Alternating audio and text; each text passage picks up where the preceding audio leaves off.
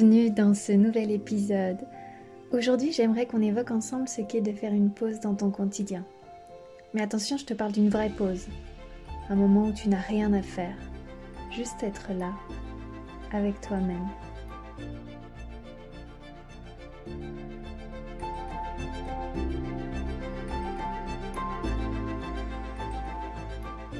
Incarne ton corps, c'est le podcast qui t'aide à te reconnecter à ton corps et t'encourage à vivre en harmonie avec tes complexes.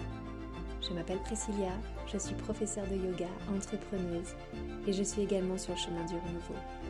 Je permets aux femmes qui ont vu leur corps se transformer avec le temps ou subitement de poser un nouveau regard sur elles et renouer avec leur puissance grâce au yoga. Je me donne pour mission de t'aider à prendre soin de toi grâce au yoga pour révéler tout ton potentiel et rayonner. Ensemble, agrandissons ce cercle de femmes lumineuses et réconcilions-nous avec l'incroyable véhicule qui nous permet d'expérimenter la vie. Si cet épisode te plaît et que tu penses qu'il pourrait faire du bien à d'autres personnes, n'hésite pas à le partager et le commenter sur Apple Podcast pour le faire connaître. Et pour ne manquer aucun épisode, ajoute-le dans tes favoris sur ta plateforme préférée.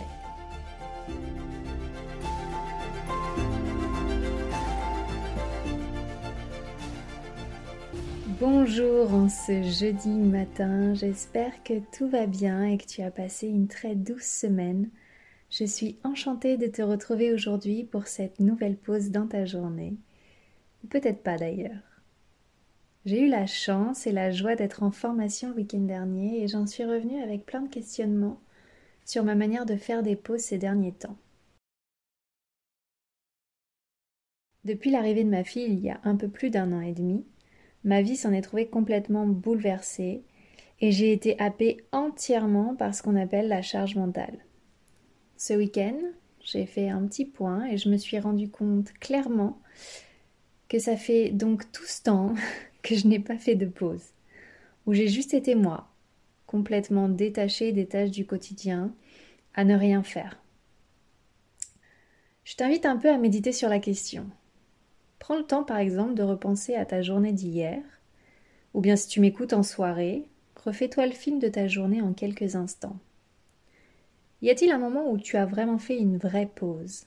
Mais genre une vraie pause, où tu n'as absolument rien fait?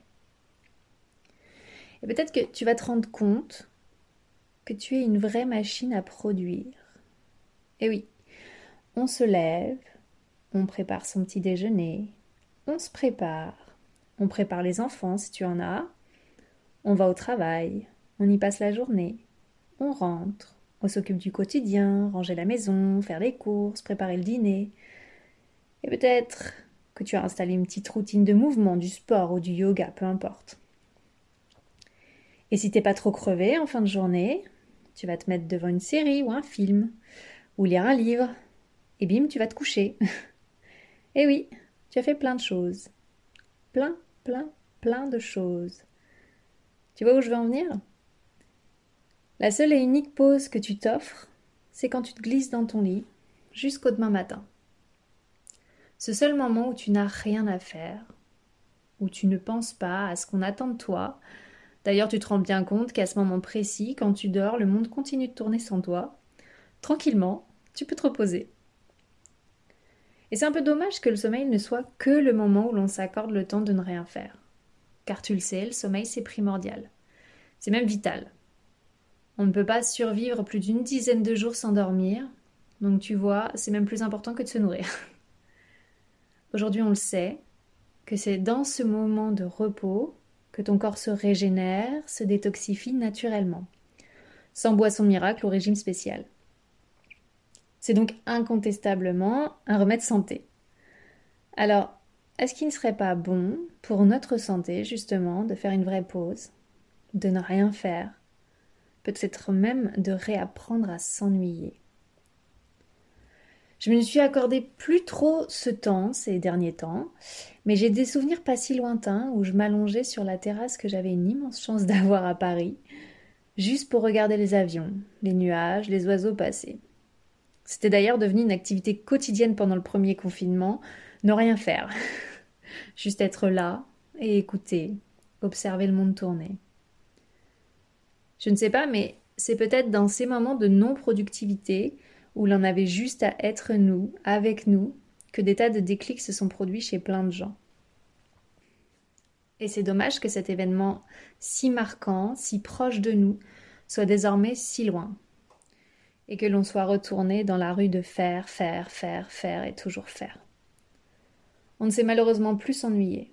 C'est pourtant dans ces moments que notre corps se repose, reprend des forces et évacue le stress quotidien du faire. Pourtant, je pense que l'idée fait son chemin sur la planète. Par exemple, un concept venu des Pays-Bas vante l'art de ne rien faire. Je ne sais pas si je le dis bien, ça s'appelle le Nixon. Cet art de vivre prône le lâcher-prise sur le quotidien, à ne rien faire sans culpabilité, pour parvenir à un état de calme et de tranquillité. Il est recommandé de ne rien faire assidûment pendant un petit quart d'heure chaque jour. Chez nous en France, c'est pas gagné. Le chemin risque d'être un peu plus long dans la compréhension que ne rien faire est bon pour nous. Je t'apprends rien, c'est dans notre culture, notre éducation. Quand tu ne fais rien, tu es paresseux, et ce n'est pas vraiment une qualité. Alors malheureusement, ça va être dur à intégrer chez certains que ne rien faire, c'est être en vie, c'est être un humain. On fabrique des machines, il n'est pas nécessaire d'en devenir une. En plus, si tu n'as pas trop l'habitude, eh ben c'est hyper simple de ne rien faire. Moi j'adore ça. Et je le prône haut et fort, quoi qu'on en pense. Oui, rien foutre, c'est ma passion. Même si ces derniers temps, j'ai un peu rangé cette passion au placard. Mais avec ce dernier week-end, j'ai bien l'intention de reprendre mes bonnes habitudes de glandouille. Pour ça, rien de plus simple.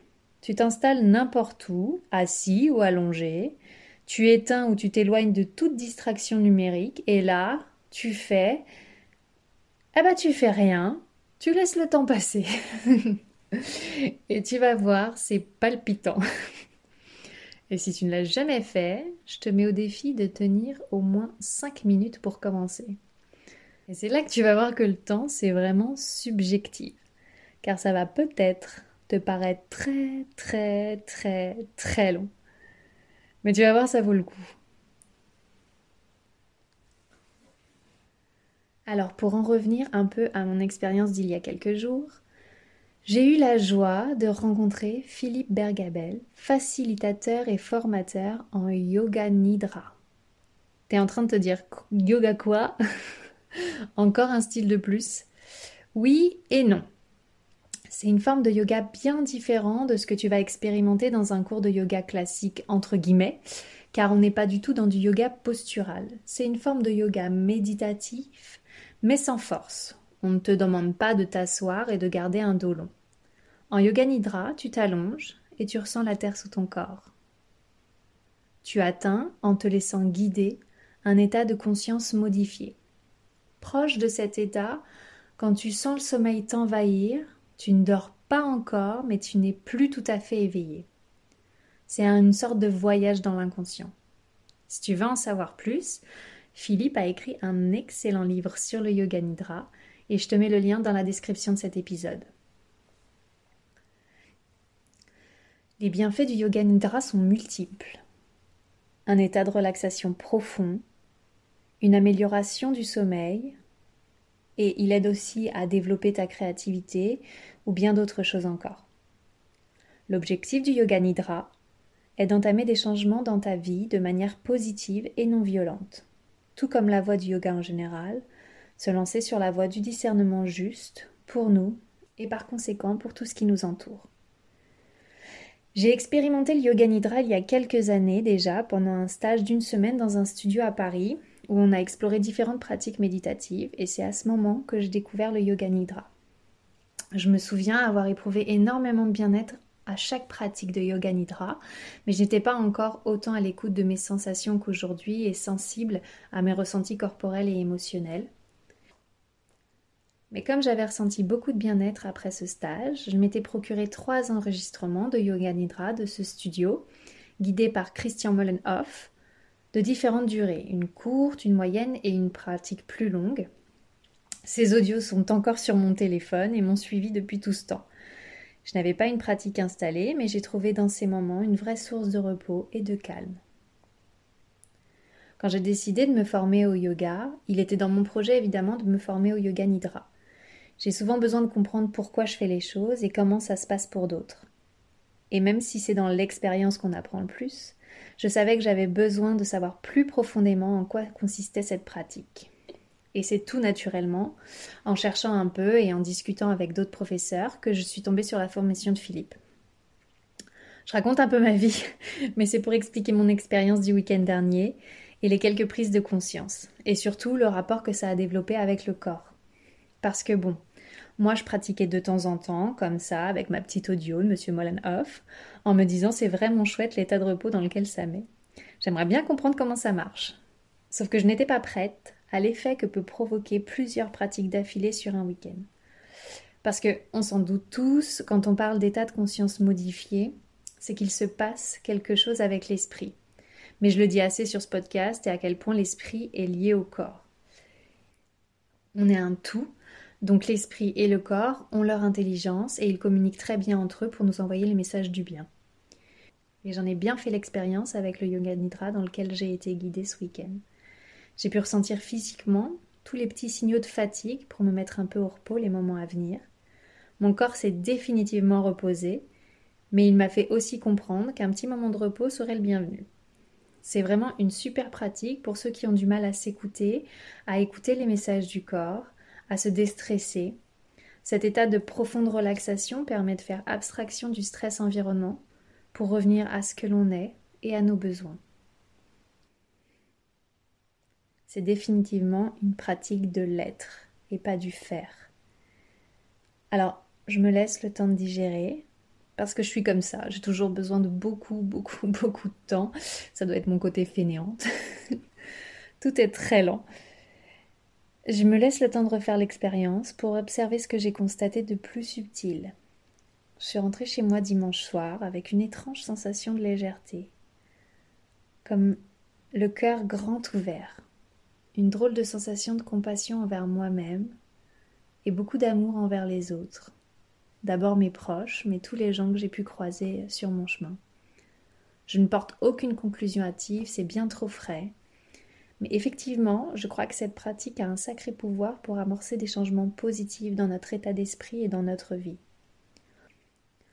En tout cas, je te laisse expérimenter, c'est vraiment extra et c'est un bon moyen de se reconnecter à son corps. Il y a des tas d'audios sur Internet et Philippe Bergabel a développé une application si tu veux expérimenter sa belle musicalité, sa douceur et sa générosité. Pendant le yoga nidra, ton corps se repose, tu l'observes comme de l'extérieur pour mieux comprendre ses besoins. Les messages qu'il t'envoie à travers des douleurs, des émotions, des inconforts, pour retrouver une forme d'équilibre corps et esprit.